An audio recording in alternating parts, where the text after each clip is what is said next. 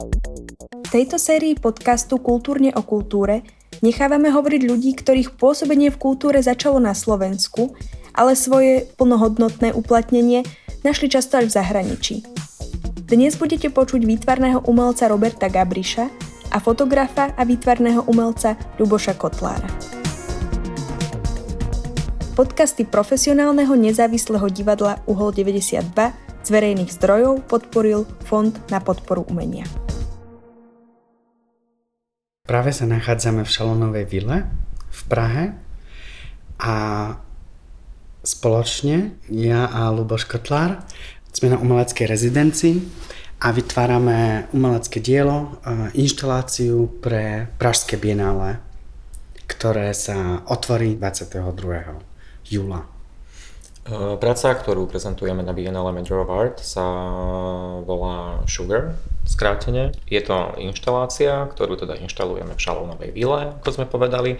Inštalujeme tu sami v tomto priestore. Vytvárame v podstate e, white cube, ktorý je vyplnený povedzme takou veľmi efemérnou inštaláciou, ktorá je procesuálna a veľmi otvorene priznávame, že v podstate nemáme na to inštaláciu plnú kontrolu.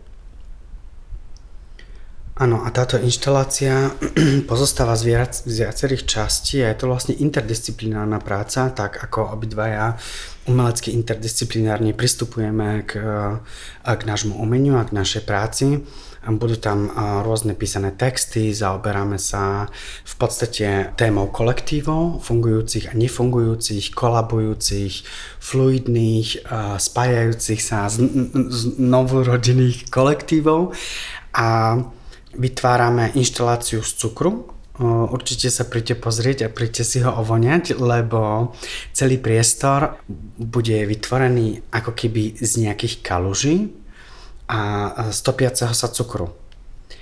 A hlavným takým symbolom tejto inštalácie bude ruka, ruka ako gesto, e, ruka ako symbol a v tejto ruke je veľmi veľa kontextov, historických a súčasných kontextov tej rómskej, queer, nebinárnej, transfluidnej ruky, ktorá je pozvaná do umeleckej inštitúcie a snaží sa tú inštitúciu a vnútorné štruktúry tejto inštitúcie pretvárať svojou vedomosťou, svojimi vedomosťami, svojou fyzickou prácou a diskurzom, ktorý je veľmi epistemický, je veľmi kritický a snaží sa tento priestor, ktorý sme dostali, pretvárať.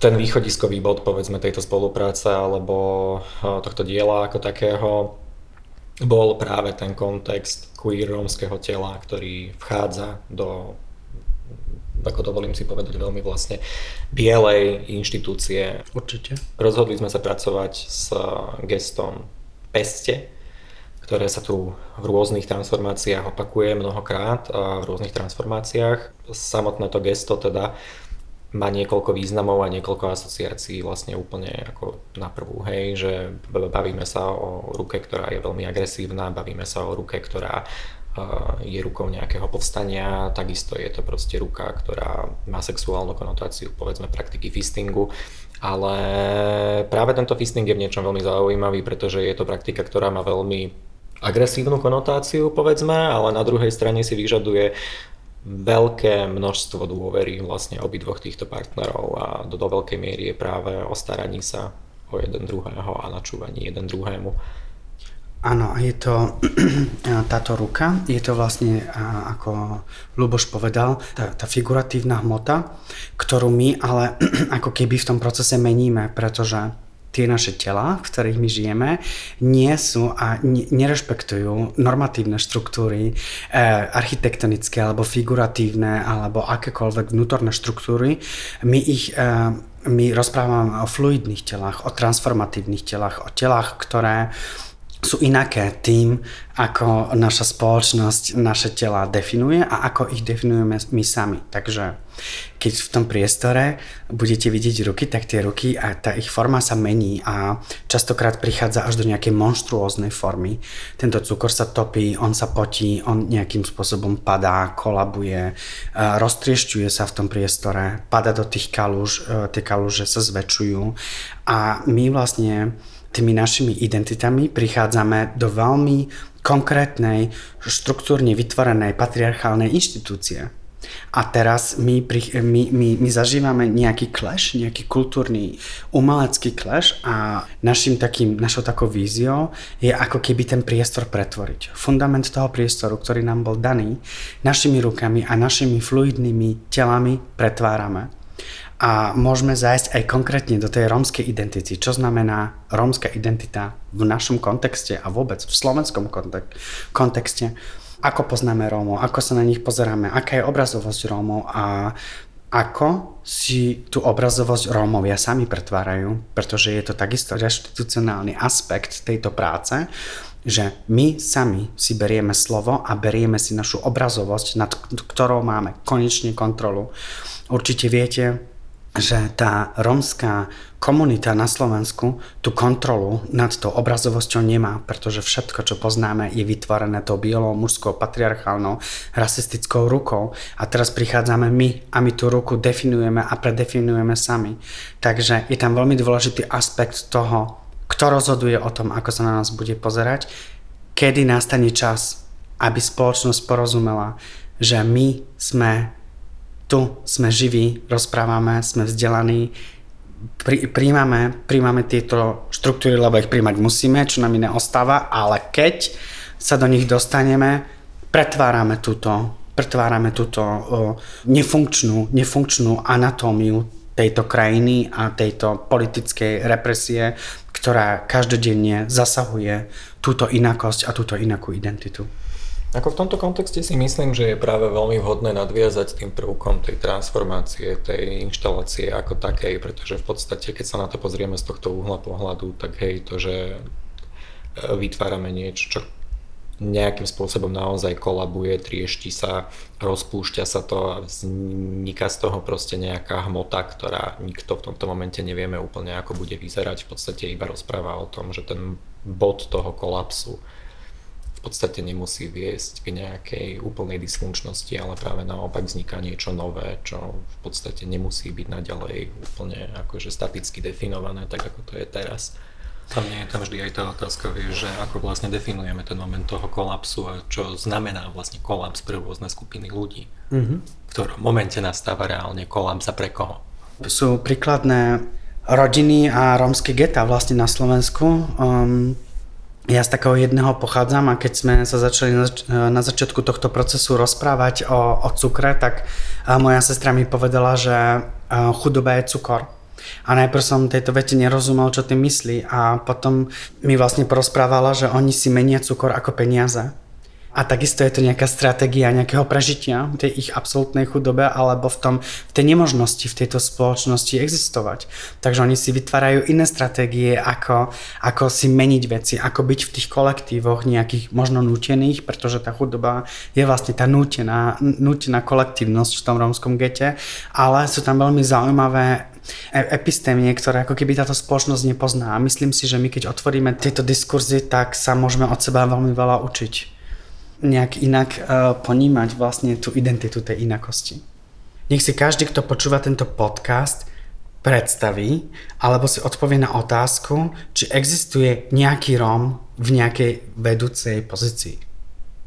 V nejakom divadle, v nejakej galerii, v nejakom muzeu, v nemocnici, na úrade, kdekoľvek kde je ten reštitučný aspekt v tejto krajine. Slovo reštitúcia ešte neexistuje u nás, to nikto nevie, čo to je.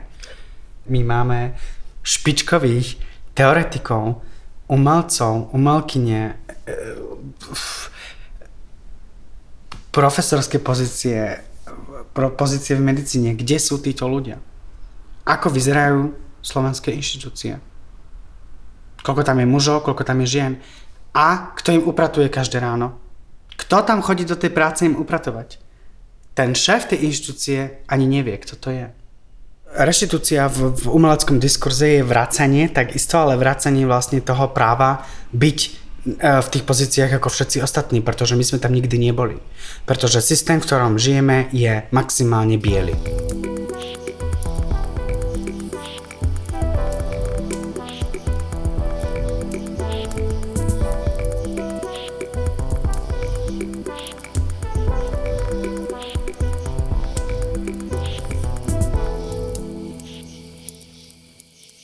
Tak ja si budem celkom pozitívny v podstate. Tak ja som študoval na Vysokej škole výtvarných umení v Bratislave na katedre fotografie a nových médií a študoval som tam 6 rokov, čiže celé moje štúdium som strávil na katedre fotografie a nových médií s tým, že som absolvoval teda aj no, študijné pobyty, respektíve teda Erasmy, hej, bol som v rámci bakalárskeho štúdia v Helsinkách vo Fínsku na Alto School of Arts, Design and Architecture a potom v rámci magisterského štúdia som išiel do, do Izraela, do Jeruzalema na Bezalel Academy.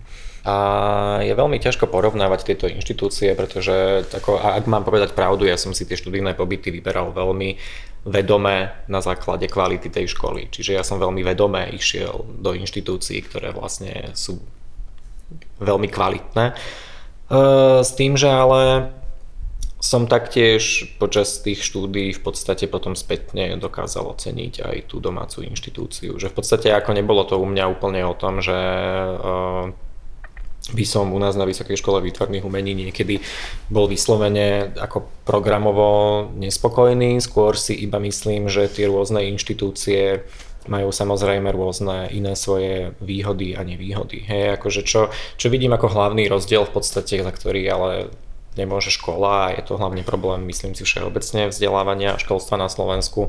A to je samozrejme teda to ako veľmi výrazné podfinancovanie, hej, že tie podmienky vlastne sa absolútne nedali porovnať ani či už vo Fínsku, či v Izraeli.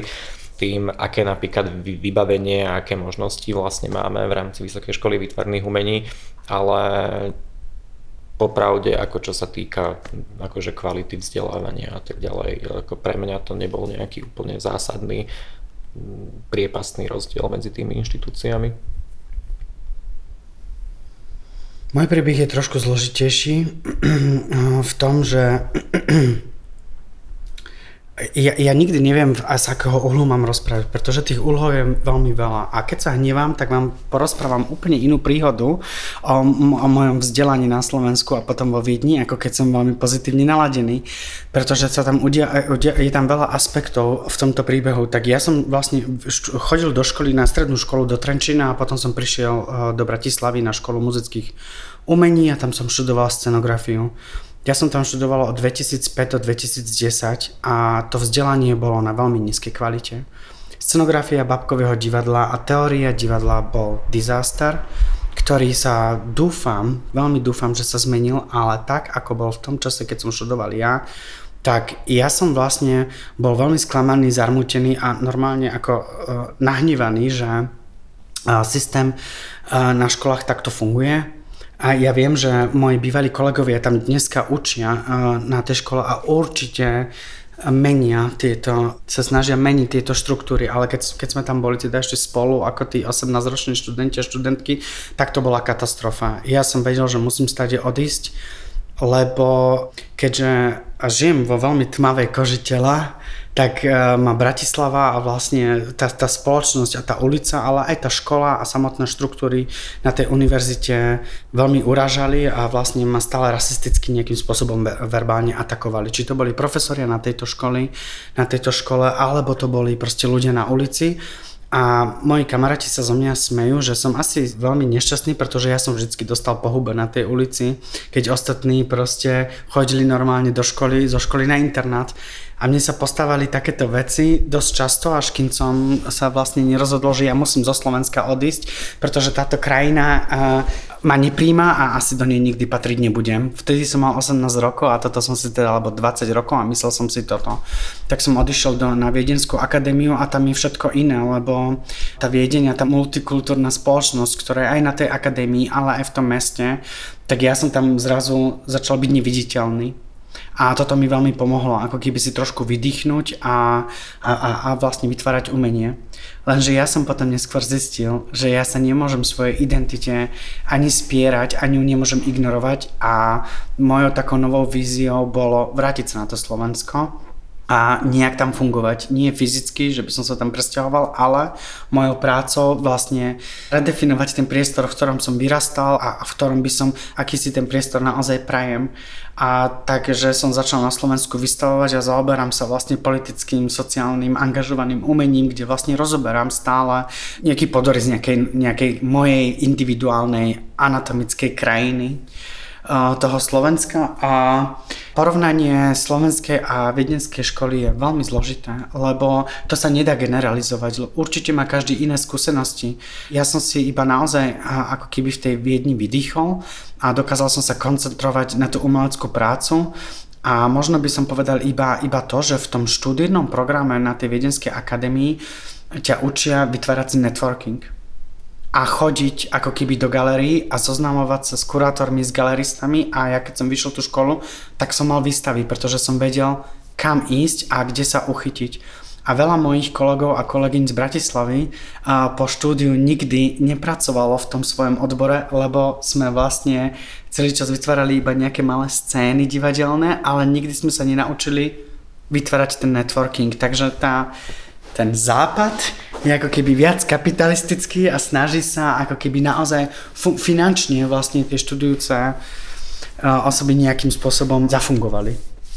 Akože toto je pravda, hej, keď to hovoríš týmto spôsobom, že v podstate hej, akože ja si myslím, že my sme napríklad pre fotografia nových médií vždy v podstate akože dostávali plnú podporu zo strany toho pedagogického zboru zmysle, že teda áno, hej, presne, treba makať, treba vystavovať, treba neviem čo, ale ako náhle sa bavíme o tej, hej, reálnej príprave na to, čo to vlastne znamená, no tak tá samozrejme, že neexistovala žiadna, hej, čo to všetko obnáša, to, že si proste musíš žiadať tie granty, to, že to je reálne vlastne tvoja práca, to, ako sa to vlastne robí, ako fungujú tie štruktúry a tak ďalej, ako funguje, ja neviem, čo proste sa za čo, hej, toto, akože samozrejme, že nás nikto v živote neučil, čo si myslím, že je vec, ktorá by sa tam mohla nejakým spôsobom mm-hmm. objaviť, hej, lebo je potom pravda, že veľa ľudí naozaj u nás tieto odbory skončí a proste vlastne fakt nevedia, hej, na ktorú stranu sa reálne pozrieť ani nič, lebo predsa len akože u nás na škole to funguje tak, teda, že máme teda každý semester na konci tieto verejné hej, prezentácie, prieskumy, kedy je tá škola otvorená.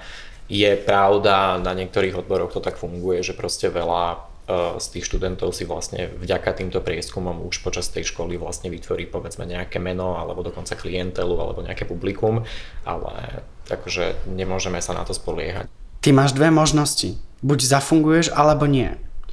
Keď chceš byť e, vytvarnička na internacionálnej scéne, tak potrebuješ galerie a tá inštitúcia ti dá možnosť, ako sa ich uchytiť. Ale ona ťa nenúti, ona ti vlastne dá iba ten priestor. Takže keď táto akadémia napríklad, na ktorej som študoval ja, má velikánske meno a chodia tam na každý prieskum galeristi a kurátori a samlery, z, z neviem z koľkatých krajín, tak vieš, aha, toto je moja možnosť vytvoriť si tento networking. A ty sa to naučíš ako keby sama, alebo sám v tomto štúdiu. To nie je, že my máme prednášku o tom, ako sa robí networking. Vôbec nie. Ale tí profesori, profesorky a tie asistencie, oni sú už z týchto umeleckých inštitúcií, takže oni ťa ako keby iba prelinkujú. Napríklad, keď študuješ scenografiu, tak ideš asistovať do nejakého divadla známej profesorke niekde v Berlíne a už tam máš ten networking.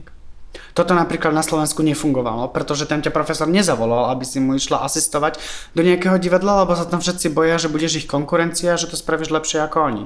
No jasné, že to spravíš lepšie ako oni, keď majú 80 rokov a robia to už 50 rokov. Takže súčasné umelecké nové pozície sú zaujímavé a vlastne tie profesorské pozície musia ako keby eh, sa prepájať s tou súčasnou umeleckou scénou, lebo potom to vyzerá tak ako na v rôznych divadlách na Slovensku napríklad. Ja keď som študoval na akadémii a potreboval som nejakého galeristu alebo e, chcel som pracovať v nejakej inštitúcii, tak som si to vlastne vypýtal o tie inštitúcie a pozval som ich na prieskum. Takže ja som ten prieskum vždy vnímal ako event, na ktorom ja môžem ukázať svoju prácu konkrétnym ľuďom.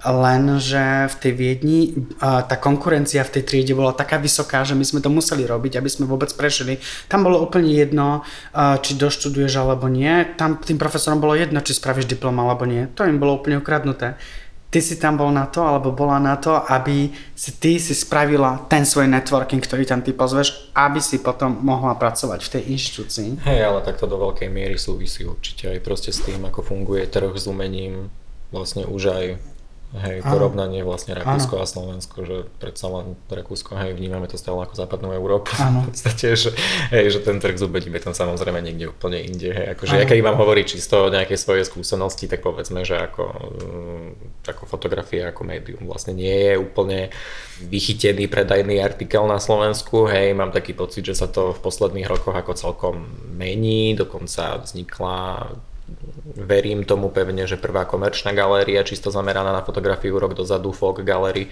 v Bratislave, čiže oni sa snažia robiť nejakú prácu a nejakým spôsobom to povedomie o tom médiu v tomto smere meniť alebo zvyšovať, ale hej, akože to je podľa mňa úplne na dlhé lakte zatiaľ. Môžem ja?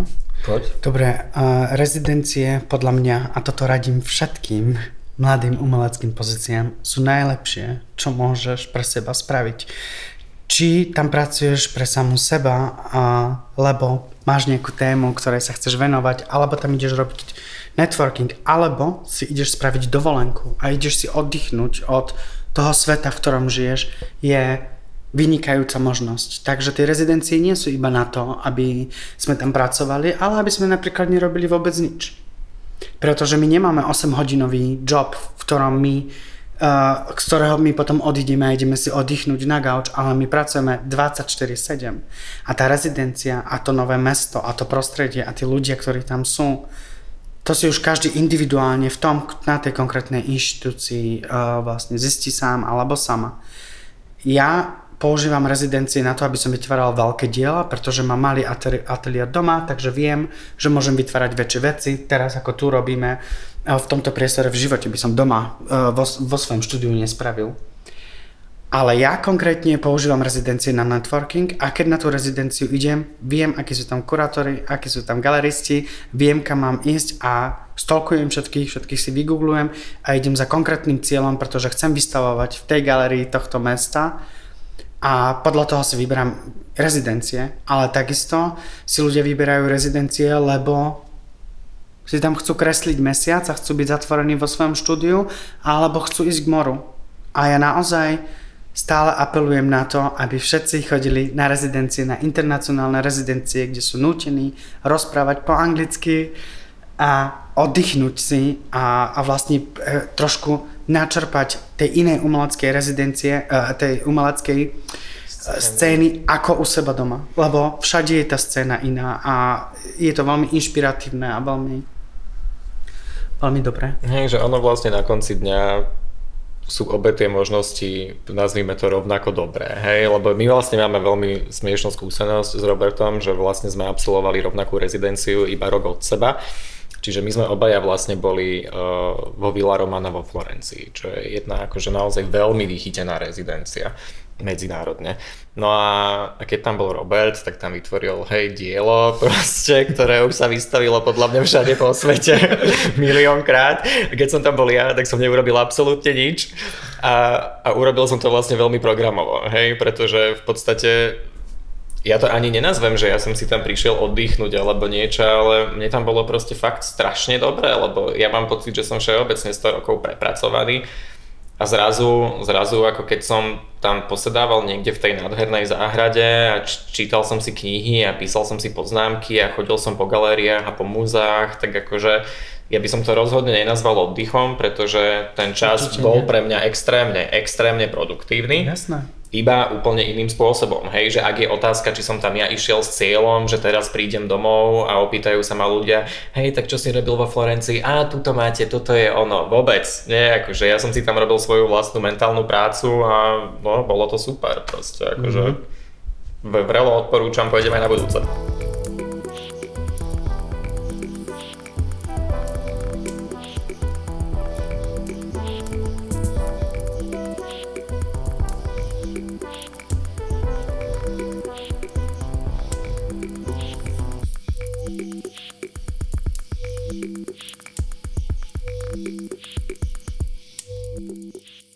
Už dlhodobo sa nejakým spôsobom, ani to nenazvem, že kritizuje, ale diskutuje sa proste o, o egu individuálneho umelca, o neuveriteľnom tlaku, ktorý je vytváraný na týchto ľudí. A ja si myslím, teda pokiaľ ja viem, čo som ja zachytil, tak ako naozaj prvý okruh, v ktorom som tieto veci čítal, bol reálne módny segment a začalo sa o tom písať na začiatku 2010 rokov, proste niekedy na prelome a hovorilo sa o tom veľmi výrazne vlastne po samovražde Alexandra McQueen alebo po obrovskom vlastne škandále s Johnom Gallianom, po ktorom ho vyhodili z modného domu Dior. A práve sa naozaj rozoberalo to, že na tých ľudí je kladený príliš veľký tlak a že je úplne prirodzené, že, že to tí ľudia nezvládajú.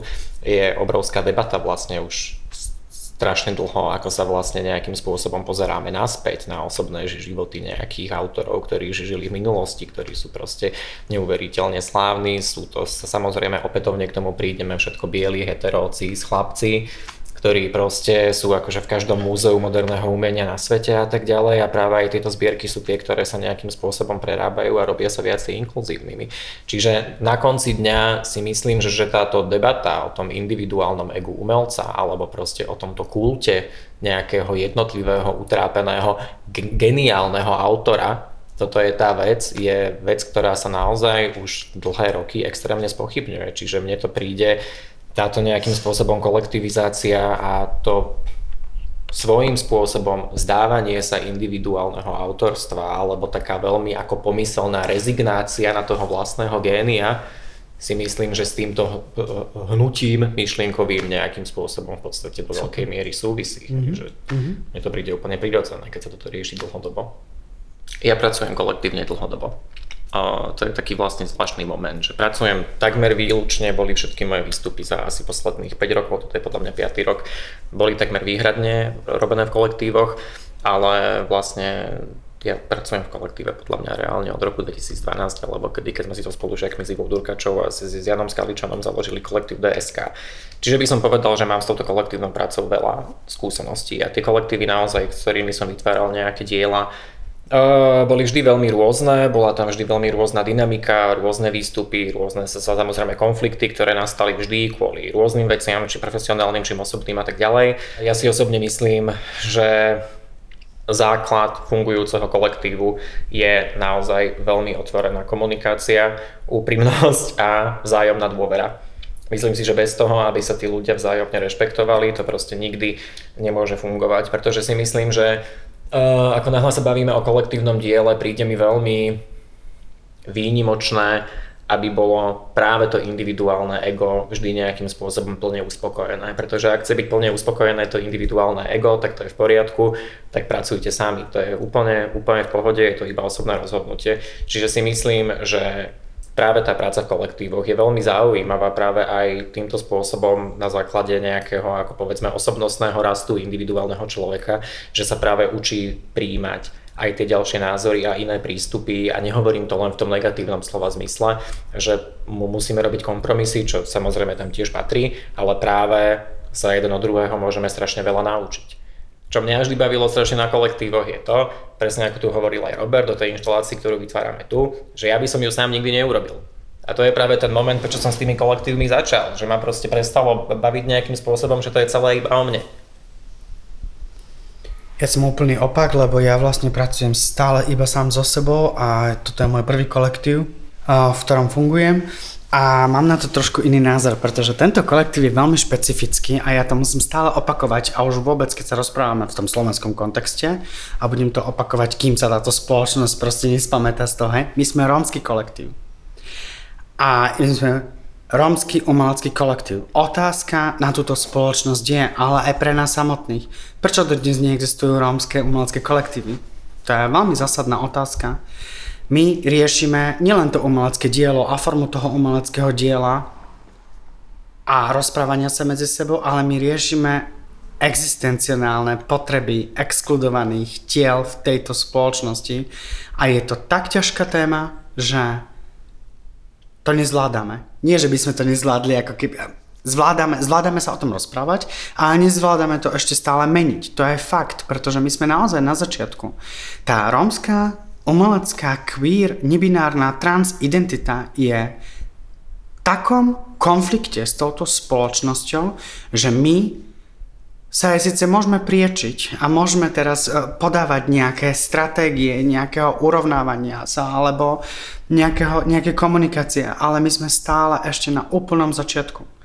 A my riešime teraz aj v našom texte, aj v našej inštalácii vlastne tú imagináciu, že my si predstavujeme akoby kolektív, kolektívne tela, kolektívne pamäte mohli spolupracovať. Ako my si predstavujeme iba niečo, ale my nemáme jeden horizont, pretože tam je riziko, že my keď prídeme k tomu horizontu, kde je nejaký obraz, neviem, či si mi toto hovoril ty, Lubko, že sa veta veľmi páčila, že vidíme na horizonte nejaký konkrétny obraz a keď sa tam dostaneme a pozrieme sa na ten obraz blízko, tak sa nám prestane páčiť a my sa otočíme, lebo sme vlastne nespokojní. Toto my nechceme. My nepracujeme ani lineárne, ani horizontálne. My sme vlastne stále v tej existenciálnej potrebe ten kolektív ako keby začať, nejak vnímať a nejakým spôsobom ho fluidne do tej spoločnosti, uh, ako to povedať, tak prešmiknúť, ako keby, ako v tej kaluži, o ktorej stále rozprávame. A ja som veľmi skeptický, že či toto funguje. Toto nie je zásadným nejakým pravidlom a na to, aby sme robili umenie, my ho budeme robiť aj v tej, v tej našej skepsi, hej? E, lebo um, ja si myslím, že byť skeptický je veľmi produktívne, hej? že my nie sme teraz pozitívni, naivní umelci, ktorí ideme si tu robiť romské queer umenie, neviem čo. Vôbec nie to, že sme skeptickí a to, že sa nám strašne veľa vecí nepáči a to, že ich napríklad rozbijeme alebo vlastne možno vôbec nedokončíme, to je to, čo tie kolektívy vytvára, hej? že my vlastne ako keby sa učíme a dostávame nové vedomosti, tie, čo máme, vložíme do toho priestoru a my sa v tom procese ako keby definujeme a redefinujeme a to je tá queer identita.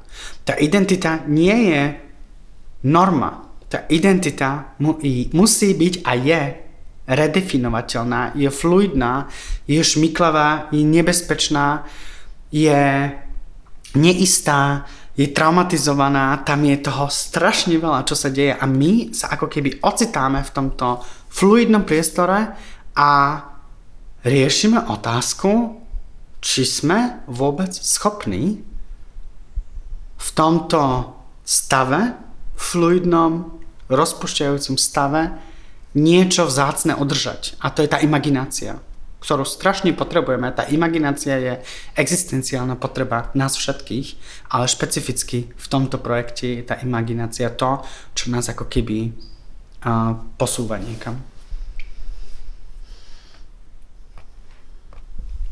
Mike drop. Ja by som... Ja to sa neoplatí.